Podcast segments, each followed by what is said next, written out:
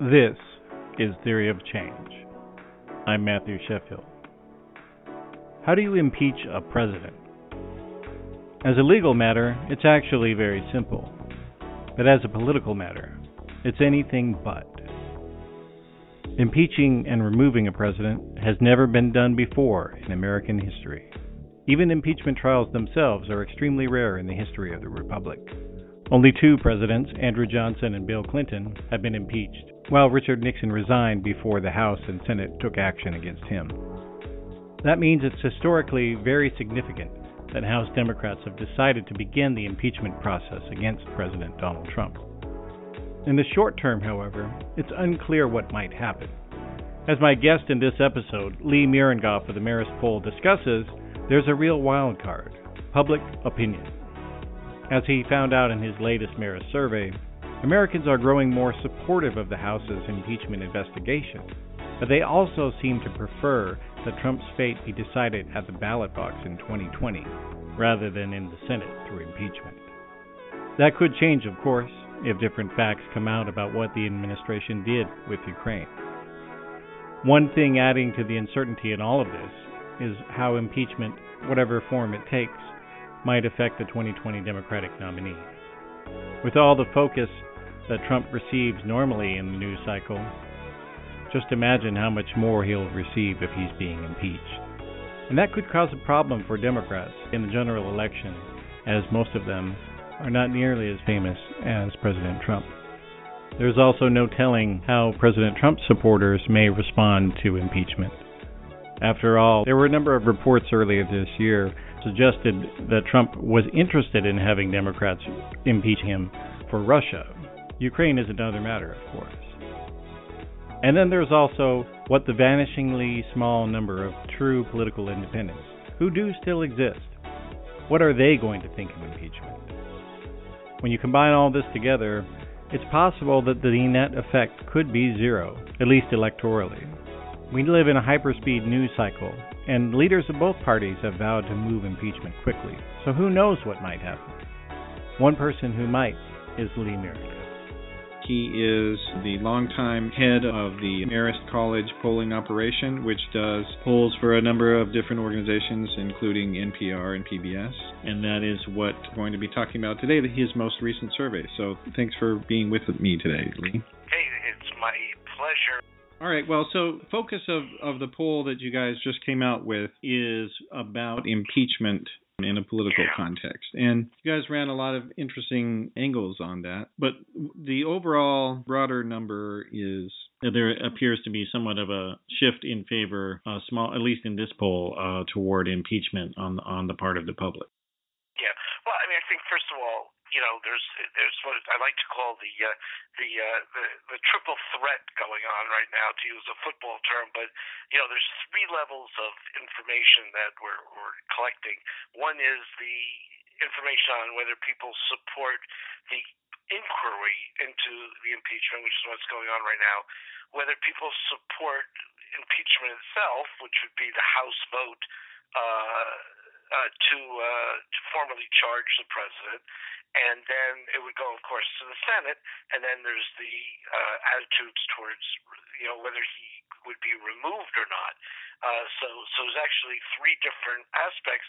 And what's interesting about public opinion on this is that, you know, as far as the inquiry, uh, we see a fairly noteworthy change from before September 24th, which is when Nancy Pelosi, of course, announces that she's going to you know, formally move into the inquiry phase in the House, um, to current uh, public opinion. And, and in fact, people were really opposed. It was only 41% in most, or low 40s in most of the polls before September 24th. The numbers now are over 50 um, in almost every poll in terms of um, whether they uh, they think this inquiry right now into impeachment is uh, warranted. Um, and then what I find, and I don't know how deep you want me to go into the data, but uh, you know I'll, I'll take your lead on that. But I think what's interesting is on the other two aspects, the you know, the, the formal charge of impeachment, the vote in the House and a vote in the Senate to remove, those numbers are also in the high 40s. which suggests that there's a group of people who are sort of, you know, against the president, regardless of the level. I mean, the numbers are two or three points different, but they're fairly similar. And there's a group of people the president has in his corner. And to have a debate on this and then to have a, you know, a so-called trial in the Senate people aren't waiting around to find out the information as much as they're rooting for their side and they've already locked in. Um, we saw some changes among independents in this last poll. Uh, they're the group that's not locked in, but as far as mostly Democrats and Republicans, um, you know, they've already, you know, sort of picked pick sides, and uh, so there it's more of a rooting than uh, you know for their side than uh, than trying to you know get to the bottom of what may or may not have occurred. Mm-hmm. Well, and and you're definitely right to draw a distinction between impeachment and removal, yeah. because it does seem like the the respondents are are, are drawing that distinction as well, at least some of them. But let, us uh, yeah, and, and also that you know impeachment sort of means sort of the same thing to everybody too. So impeachment, people aren't drawing those distinctions necessarily as you know, it's sort of like, do you impeach? And then people have to be told that, well, that's not really removal. That's just, you know, the charge. And, and this isn't even at that point yet. So. Yeah. Well, and so the the top line number though now is in in the latest one is 52% approved yep. of the inquiry, and that is a slight um, increase from 49% um, in yeah. your September. Yeah, it was, it, but you know when you take the it was uh, prior to uh, you know a couple weeks ago it was a net plus three points and now it's a net plus nine points so if you take mm-hmm. the approved and going up and the disapproved going down uh, there's been a movement of six points in the last couple weeks yeah uh, mostly by independents yeah and that's a, a 19 point shift that, that and that's what's creating it uh, there is a little movement, and know we've always been looking at this with with Donald Trump. You know, where's his base, and is it showing any signs of, of cracking? And uh, you know, there have been different polls along different times that showed a little of it, and, and you know we're seeing in some polls and ours you know, some evidence of that among uh, white evangelicals, uh, among some former Trump's supporters uh, from 2016. But, you know, the Republican base remains largely intact, and, and I think we're not at the point by any stretch of the imagination where his numbers are going to start plummeting within the Republican Party that will make senators, Republican senators, suddenly say, gee, I got to get off this because I could go down with a ship. We're not that by, you know, at that point by any stretch of the imagination. Yeah. Um, and then there's and then there's also an issue with the, idea of removal. That it does not receive as much support as impeachment does. So why don't you talk about that a little bit? Yeah, I, I think look, I think there's a, a realistic factor here. Yes, so so the numbers fall down on on the question of of, of removal from office, and realistically, uh, you know, you're talking about you know 53 Republican senators, and you need two thirds to convict uh, in the Senate, and so there's probably, you know, you're, probably talking close to 20 senators. Uh, I think that's the number that would actually have to bolt the president and uh, on this. So I think realistically, there's you know the likelihood of him actually being removed from office is uh, very remote, and I think people sort of get a sense of that. I mean, that seems like a, a tall lift uh, you know, heavy lift and, and all these numbers.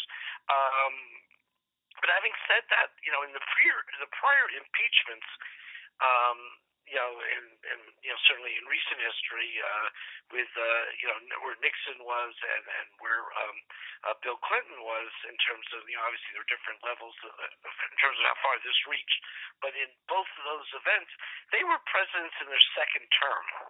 Uh, what's interesting about Donald Trump, this is a first term president, which means, assuming he runs for reelection, which you know he's given every indication of, and assuming nothing has happened by way of removal, uh, during this campaign, depending on the timing of when the House does, let's say, formally charge him, um, you could have a pres- incumbent president running for reelection with an impeachment hanging over his head. there's not going to be a lot of other oxygen in the room for political dialogue in those circumstances. Uh, you know, Mitch McConnell says if it gets to him, he's going to dispense with this very quickly because I don't think they want to be dealing with that during much of the campaign. But it's it is you know it's terrain we have never traversed before. Uh, we we don't you know a, a a potentially impeached president facing a trial in the Senate while running for reelection. There is no precedent for that, so we just don't know how that's going to play out. Yeah. Well, and and it's interesting. You you guys also asked your poll respondents if his fate should be decided at the ballot box or through yeah. impeachment. Yeah, and, that, uh, yeah, I thought that was you know should this should uh, you know this process that we're talking about now be you know how how things get resolved or the ballot box. And and and it, I think it's interesting that on the one hand there are numbers very positive for uh, what Nancy Pelosi and the Democrats are doing in terms of people thinking this is very serious. That um, that if the president did what uh, is being alleged he did with having a foreign uh, person, uh, you know, entity, uh, you know, digging up dirt on a potential opponent, um, you know how much people find that to be unacceptable also so in a sense she she and the democrats have cover in that there's a sense that trump has done something wrong uh that's unacceptable uh and it's very serious having said that they're not convinced that this whole impeachment process although they clearly are at least mixed on it, but they're not convinced that this is going to be the way to go, and that perhaps the better way is to do this through the ballot box and have it be an electoral determination. I think there's a concern, realistically, that you know what I mean, people are not loving all the conflict and and what DC has become in the government, and you know I think that's some of the frustration that brought Trump into the uh, Oval Office, and it's probably the same kind of frustration that could, in theory, remove him from presidency. Uh, but people want to do that electorally. I think they feel they have more control over it. They don't have a lot of confidence in our institutions. There's not a lot of trust there, unlike in, let's say, uh, the Nixon period, where there was not only a more bipartisan feeling, uh, but there's also greater trust in our institutions. Now you don't have bipartisanship. You have incredible polarization, and you also don't have trust in these processes. The bottom line on that is so people seem to be more comfortable uh, having this be resolved at the ballot box, um, even though only about half the people think that elections are fair right now. Uh, so there's, there's just a lot of concern everywhere you turn on this, but uh, you know there's still some convincing to do. At least that question indicates there's still some convincing to do on the part of the Democrats to justify uh, the legitimacy of what they're doing going forward. Yeah. Well, and and just for those who haven't seen the survey, there are 48% of people who say that Trump should not be removed, and 48% say he should be, whereas 58% of respondents say that he should be either his fate should be decided at the ballot box, and yeah, only 37%. Against only, 30, against only 37 who are saying the impeachment process. So there's a 21 point gap between let's have the electoral process resolve this, let's not do it through the Congress. And so that's a that's a very significant uh, point, and one that Trump's side will, I assume, come to start talking about. That they're the Democrats, which they already talked about a little bit, they're trying to reverse the 2016 election.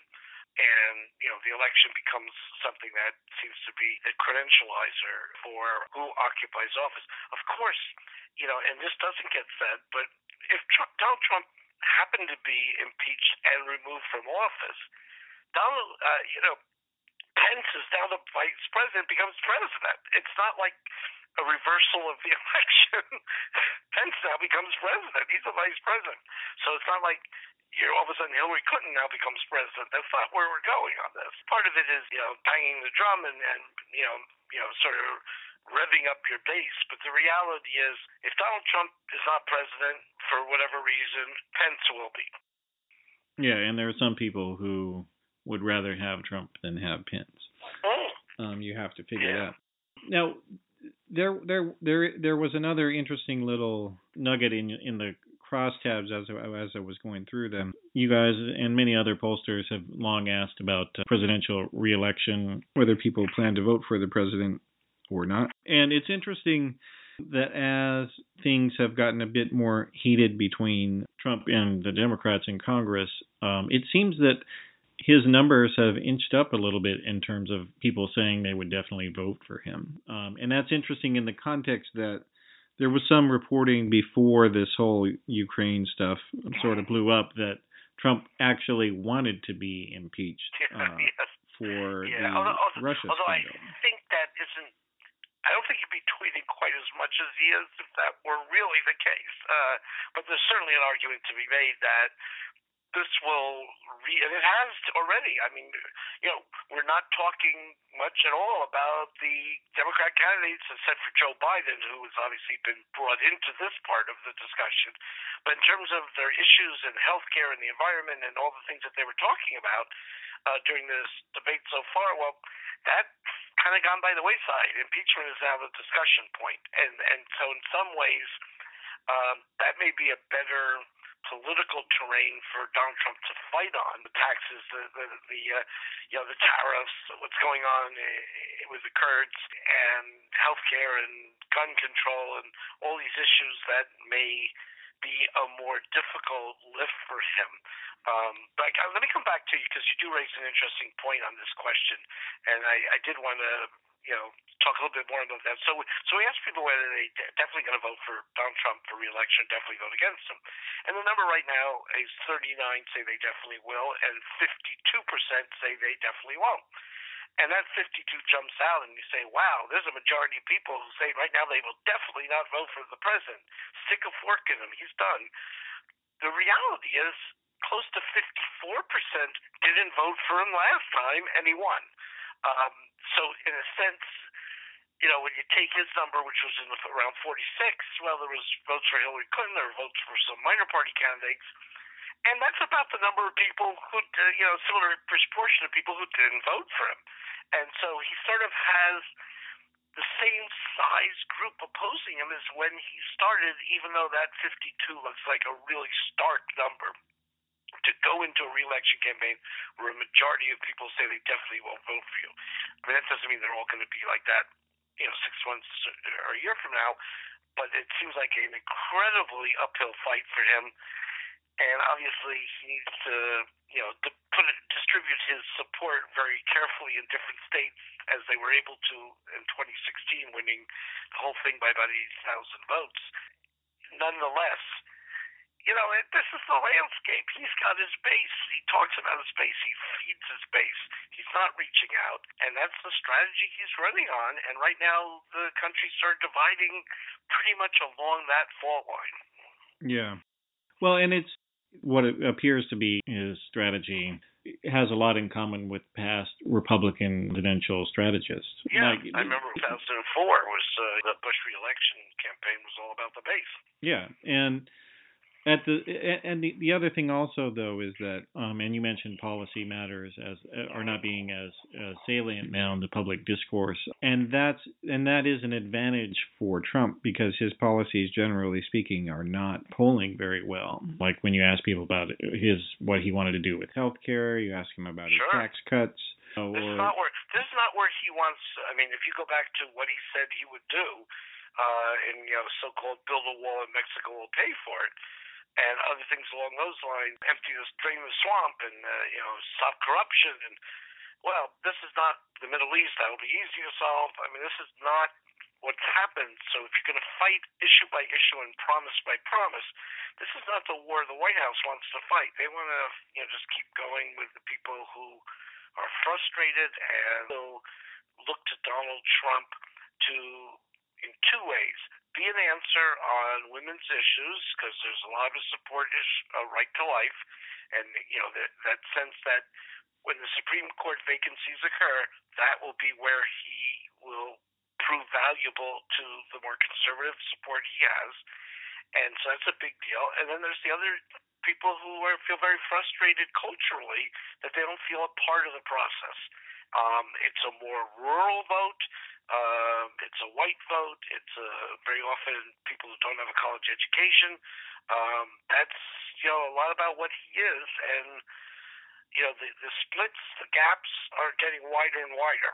So the red is getting redder, and the blue is getting bluer, and there's very little overlap. Um, you had seven people in the 1970s in the House uh, on the Judiciary Committee who voted to impeach Richard Nixon. You will not get seven votes you may not get any votes in the House Judiciary Committee if it comes to a vote to to impeach um, um, Donald Trump. I mean, it's just a very different party, and the parties have changed, and they're they're much more polarized and homogeneous now than they were, um, and that makes for greater polarization, and that's what we're seeing. Um, so, so you know, yes, there's something to be said for the Trump side uh, not welcoming this because I don't think it's a positive, but it's certainly if you if you think that Donald Trump thrives when there's distractions going on, and certainly that's been his forte, changing the, the, the daily dialogue. This is an opportunity for that. Yeah. Well, and you look at the generic ballot question. I thought that sure. was that was another thing that was interesting on this, and you guys hadn't run that question since November of last no, year. Yeah. Uh, and the generic question, of course, is you know, are you going to vote for a Democratic con- in your Democratic in your congressional district or Republican? Sort of a measurement of kind of like which party has got the upper hand. Mm-hmm. Uh, and in 2018, the Democrats were pushing between you know, you know six and ten percent on that. I think the number ended up seven, and that was enough to have a major impact in the House. Now the number is a three. So this is a you know there's not a lot of enthusiasm out there. It's more for some of the candidates than it is for the institution. And so people are not looking to Congress or any existing institutions really with any kind of sense of trust, confidence, or enthusiasm. It's it's a difficult time in terms of you know the media, the Trump administration, the Congress. You know these are not this is not. Uh, notice I left out public opinion pollsters in that, but certainly that would also be part of the group who is not necessarily seen as being, you know, accurate or real or unbiased. Any of this.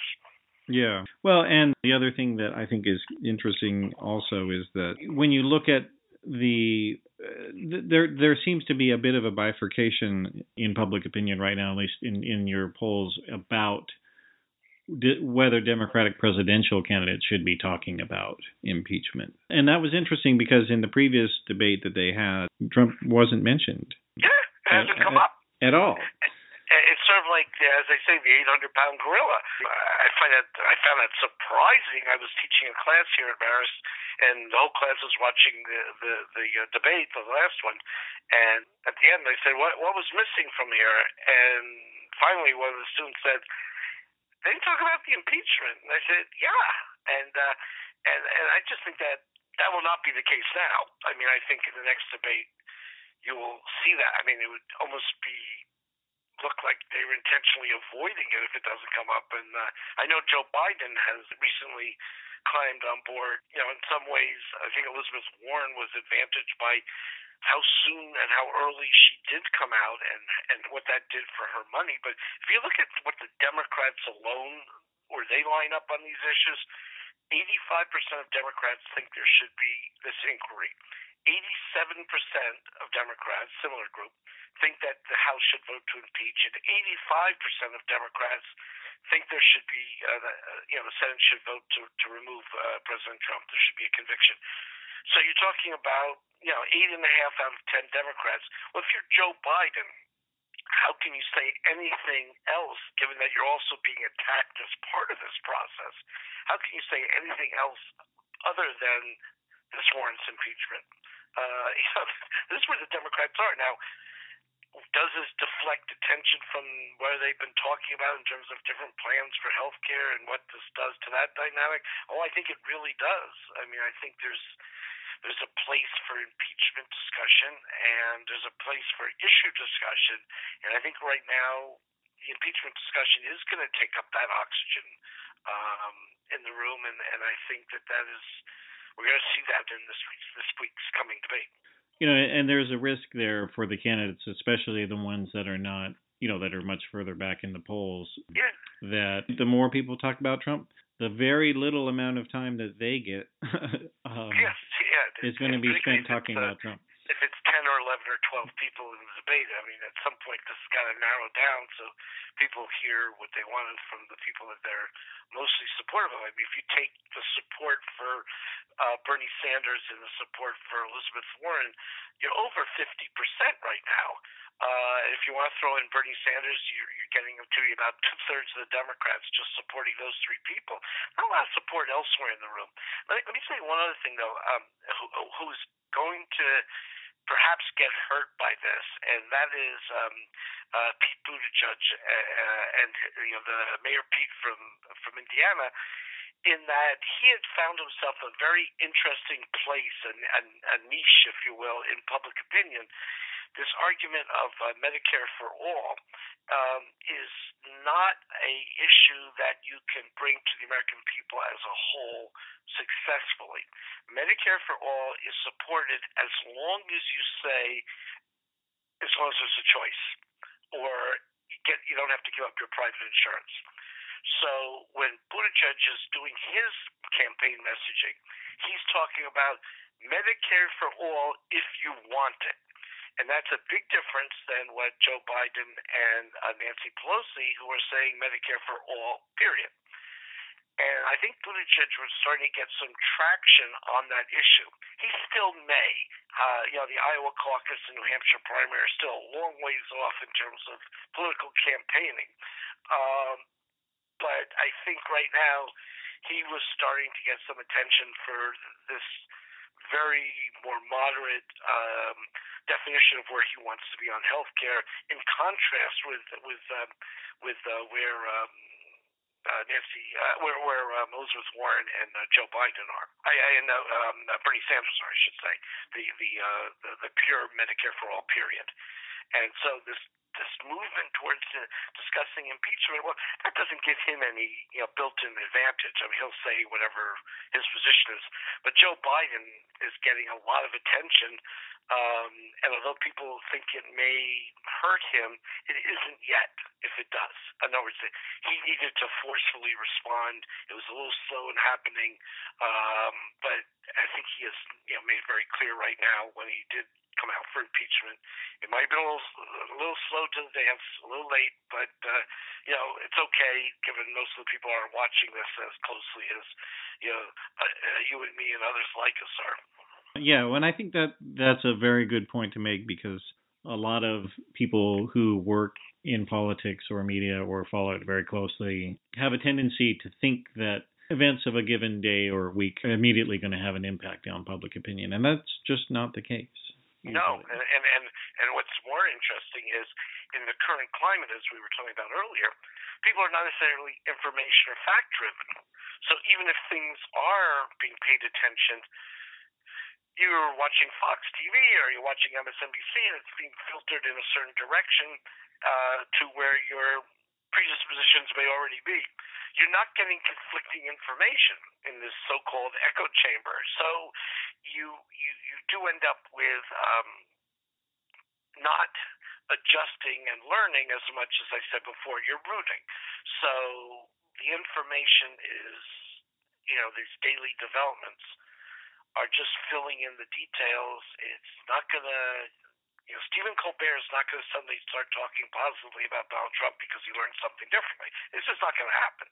And I think people are, you know, who let's say watch that, are, you know, they're they've already lined up. I mean, it's not, you know, and if you've watched Fox News, you're, you know, you're taken care of. You're, you're you've already you've already, you know, picked your side. And, and that's where the polarization that we are living in currently, uh, boy, this really um, speaks to all that. Yeah. Although I I do think that cable, cable news is not nearly as popular as as it's often perceived as. I mean, you know, like on a given night, you know, only two million people, or a little over two million people, or three million, depending on the show, um, are watching. Um, yeah, it's fascinating to me. It has been for some time that what you're saying is true, and yet it seems to drive the discussions. And, and Trump's tweets most of, most of even Trump backers don't say they find out about him through his tweeting, but yet it sort of you know plays around and kicks around and bounces off the walls a few times. And you know, lo and behold, it does become what the discussion is. And and so, yeah, I mean, you know, it's an outside outsized impact given the size of the audience, but it still seems to drive the discussion so much. Um, and so, you know, and, and people are following at least the impeachment stuff closely. Although it was interesting in this poll, as opposed to two weeks earlier, uh, the number of people who were following it very closely fell off by about seven points. Um, so I'm not so sure how much appetite people have for this, you know, back and forth, and you know whether it's just right now it may be serious, but it could be increasingly seen as you know just political poise and maneuvering. At which point, the cynicism people have about the process what takes over could happen. Yeah. Well, and actually on that point, and it's you guys didn't ask about it in this survey, but I would be interested in seeing because one of the points of conflict between the White House and uh, the the and the House has been that Pelosi has not had an actual formal vote to open the impeachment yeah. inquiry, and that's the centerpiece of a letter that was recently sent by the White House counsel, Pat Cipollone, saying that because there is no formal process, we don't have to cooperate. And so it'd be interesting to see where the public, you know, what they think, whether it should be just a, investigations without a formal vote to begin them. Because of course, it, by by the Constitution, it's not required. But does the public think that's a good idea? I suspect that that may be something that that Trump has in his corner there take the same, uh, you know, a certain position. Trump is going to say he's cooperating and be happy to cooperate as long as the Democrats, uh, Nancy Pelosi and her side are going to say, we're just trying to get to the bottom of the story. You know, what, what are the facts? You know, we're going to follow the facts where they take us, and we need this information. Clearly, both are having an eye to 2020, and this is a political battle. It, it, it's it's not really about you know, finding out the information as much as it is what in, what will this have and what impact this will have on the dialogue. And surprise, surprise, politicians are acting politically. You know, so that's where we got it. And so the president has made that case. And uh, you know, what's interesting, he initially started his defense by taking the position of, yes, I did that. So what difference does it make? And he sort of backed off that because I suspect some of his advising was that you know you got to watch the legalities of that. So now there's been a little muddying of the waters on that, and I noticed that Vice President Pence was sort of backpedaling for the president on that. Um, and some of it, you know, on some of these issues, well, he was when it came to China, he was just joking about that. You know, if you look at the tape, he wasn't joking. I mean, it's like you know, I tell a lot of jokes. You can usually tell there's a smile and there's a laugh. Um, he he wasn't joking. He was sort of just grandstanding, and that's his style. His base doesn't care about that. I mean, they they they like that, and uh, you know, his his staff are nervous when he goes off script and sort of realm you know, moves into the realm of things that might be not be totally legal and then they worry about that part of it. And so that's where they have to sort of work around it and and uh, you know massage their position a little bit. Um, and that's what's been happening. But again, that's the level that you and I are talking and following, and this is not necessarily, uh, you know, uh, you know, the, the, the level that uh, the public is uh, connected to. Yeah. Understandably, I mean, you know, there's a lot of other things on people's lives than you know worrying about you know the the uh, envoy of the United States to the Ukraine or to Europe and what Rudy Giuliani's aide, uh, you know, these guys working with Rudy, what they were doing or not doing. I mean, it's all like sort of like intriguing and nutty stuff, but I don't know how much people, you know, connect with it.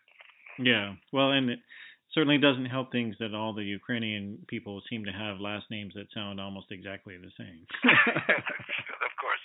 So these, uh, yeah, the Russian names too. It's Although I must say that the whole thing with Rudy Giuliani, having been watched him in New York uh, as his mayor for all those years, and having watched him in the you know the court, uh, the prosecuting office before that, I mean.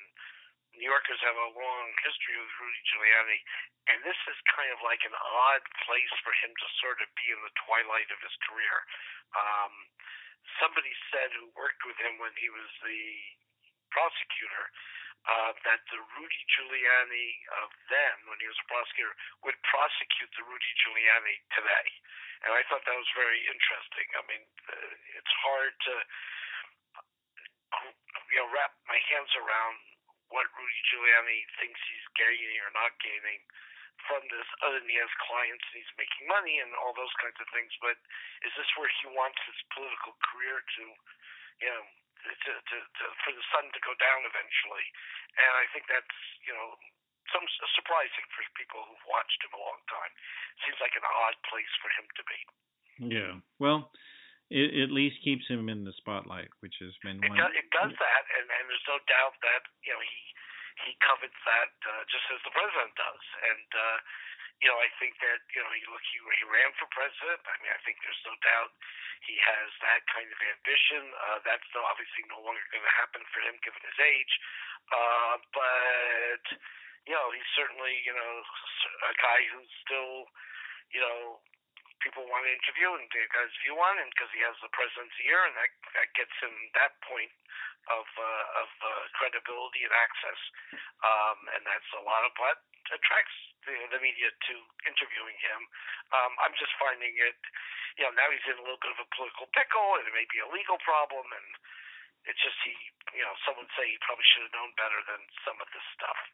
Um, depending on how it plays out. I mean, I was nurtured during Watergate, and you know, and during Watergate, we used to say it's always the tip of the iceberg. Something would happen, and then it would you'd peel the onion skins back, and there'd be six other things, and that's so, you know, this whole thing with Ukraine, and then Rudy gets brought into it, and Pompeo gets brought into it, and then Rudy's having lunch with two guys who are about to leave the country, and you know, I mean, it's just it gets messier and messier. I mean, it's a cops and robbers show after a while. Yeah.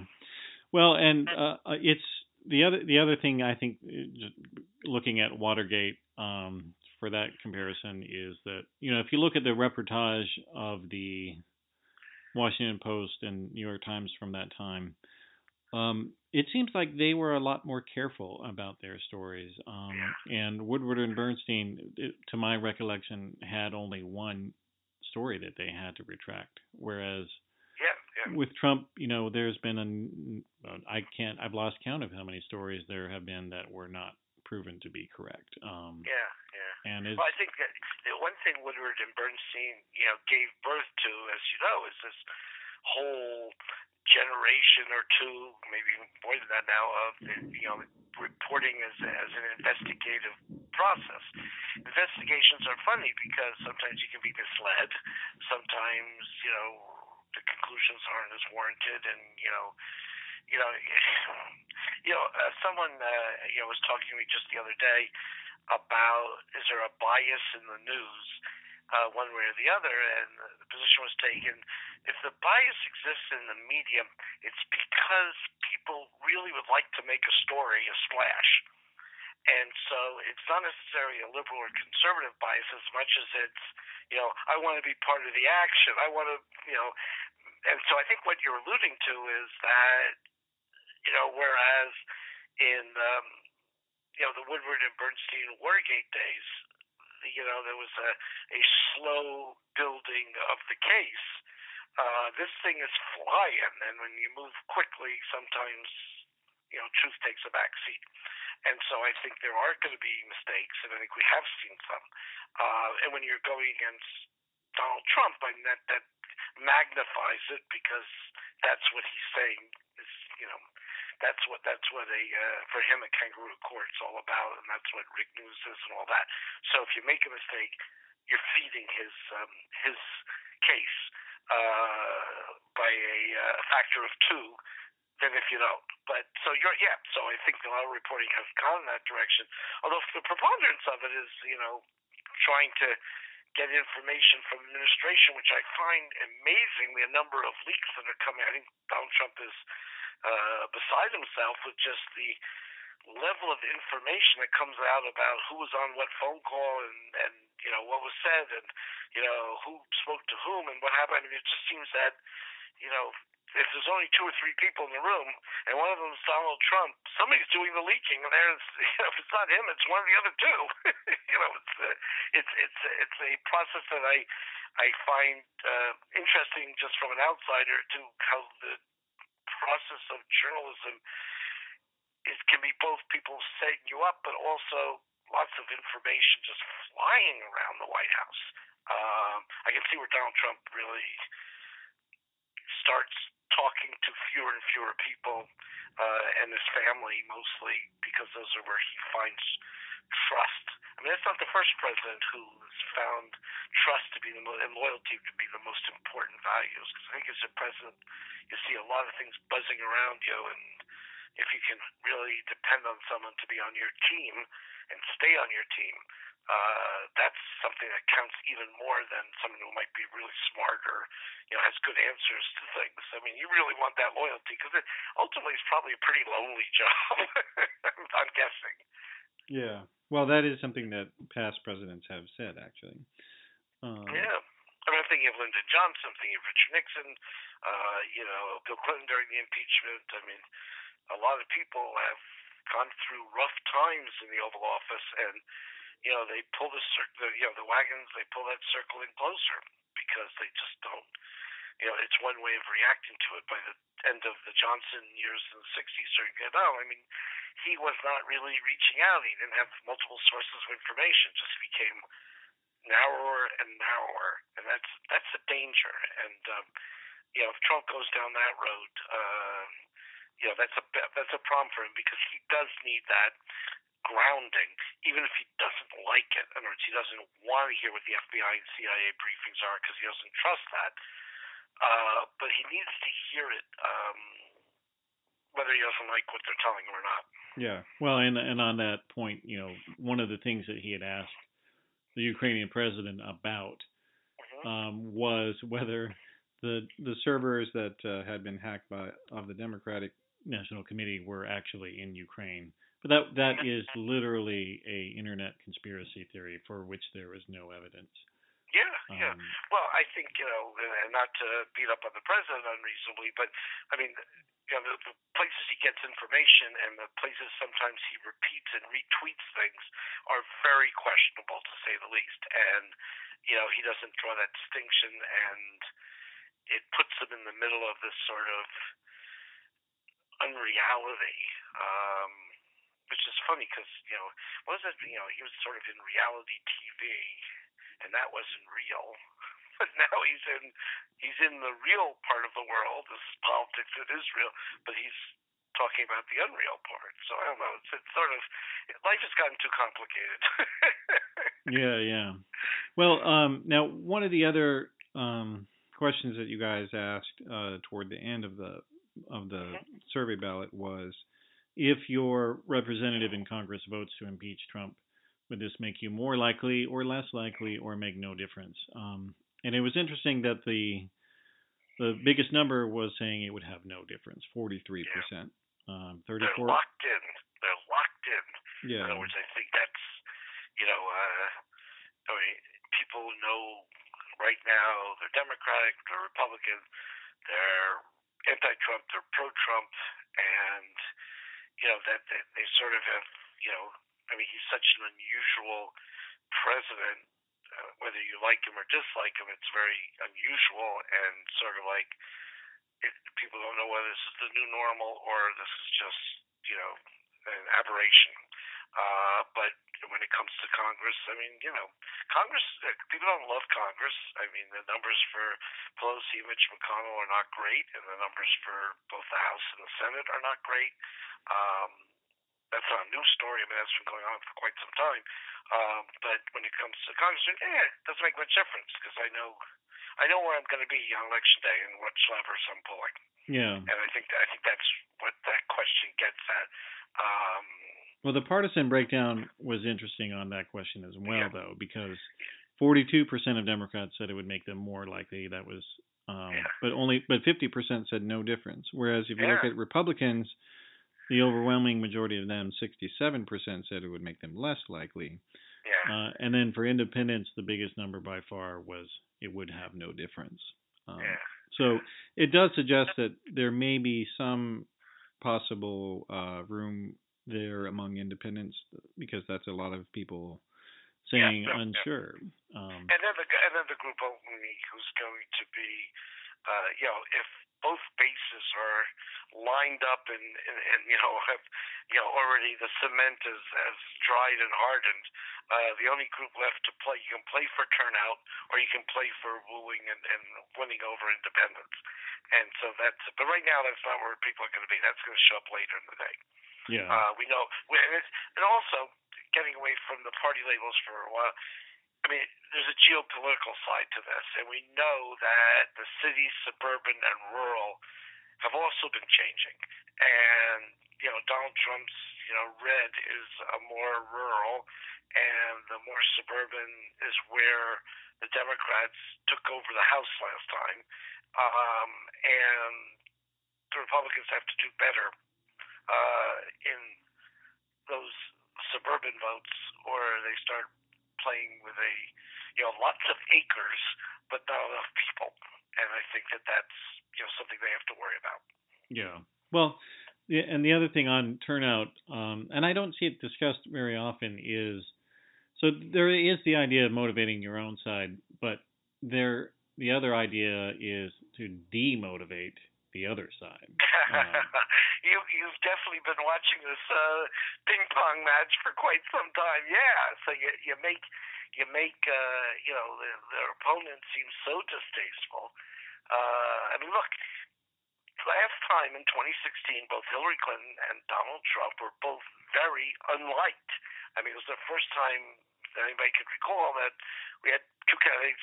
Neither of whom was popular by a large stretch of the imagination. Um, but in the last week or so, if you dislike both of them, you ended up you know going for Trump rather than Clinton, and that, and that sort of made the difference in those close places. Um, so yeah, I mean, one thing you can make is if I can't make if I can't make you like me, I can make you maybe dislike the person who's running against me. And that's and I think that's our politics, and that may be easier to do right now in politics because uh, you know it's you know the reason everybody goes negative and does opposition research is because it works a lot. I mean, it's like you know, people may say, you know, I hate the the stink of politics, uh, but then they'll cite, you know, a verse about, uh, you know, what some may or may not have done, which is a product of some opposition research and some push polls and negative ads and the like. So it, it you know, it has an impact, and it's you know, we saw that in oh gosh, go back to 1988 with the Bush and Dukakis ads, and you know, you know, every campaign has had that part of it, and some of it's clever, and sometimes it's just downright, you know, annoying, but gets gets the message across. Yeah. Well, and yeah, the the idea of not and again like let's say let's say um just to look at 2016 you know there are a lot of people that I personally know who said that they didn't like either candidate um and so they just didn't vote um but if they That's were going to vote they probably would have voted for Hillary Clinton That's right. So so there was an effort to uh, really undermine um, who she was. Um, and uh, you know, look, the election was very close, and uh, you know, uh, you know, the, when you talk about the kind of votes that separate winning and losing, um, you know, just as a sidebar, uh, you know, I was looking at someone pointed out the electoral college to me, and you can take the electoral college from four years ago, 2016.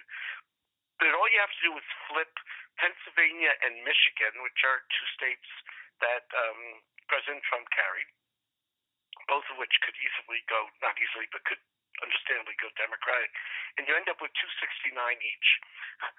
So here we go again with another constitutional crisis. I'm not saying it's going to happen, but you know, gosh, we've had everything else. Why don't we have now a tie in the electoral college so that we can fight that one out?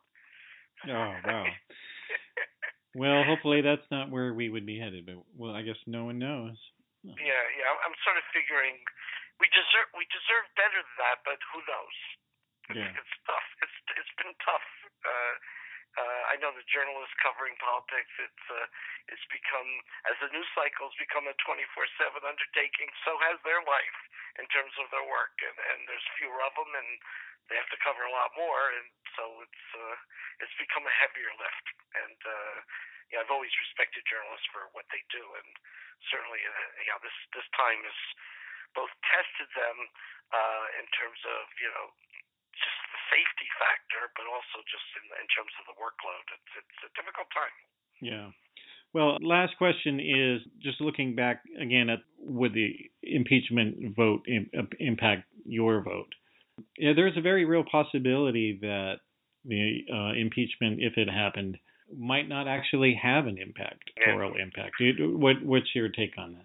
Well, I think it would have the impact, not necessarily directly, but it might have an impact in terms of, as we were talking about, the uh, what else is not being discussed. So if some issues take a back seat to impeachment, and let's say healthcare isn't being discussed as much, or the Green New Deal and all these things, um, then it has an impact, but only because it stifles other discussion. Uh, because there's so much focused on on the actual impeachment process. It may play out more in that than in oh I learned that Trump did this or Trump did that in terms of the specifics of it. But stay tuned. I mean, this is it's uncharted territory. So we're we think we've been around this, but Clinton's not a good example. Nixon's not a good example, and Donald Trump if he ends up being impeached, I mean, that's something he's not going to look favorably upon. He doesn't seem to like rejection, and and this this would be an increase in his in his tweets, which happens every time something you know the Mueller report's coming due, and he, he understandably that gets him a little bit unglued. Yeah. All right. Well, thanks for your time today, Lee Miringoff. And people can check out your work at maristpoll.marist.edu. Yeah. Thank you, Matt. Appreciate it. That's great.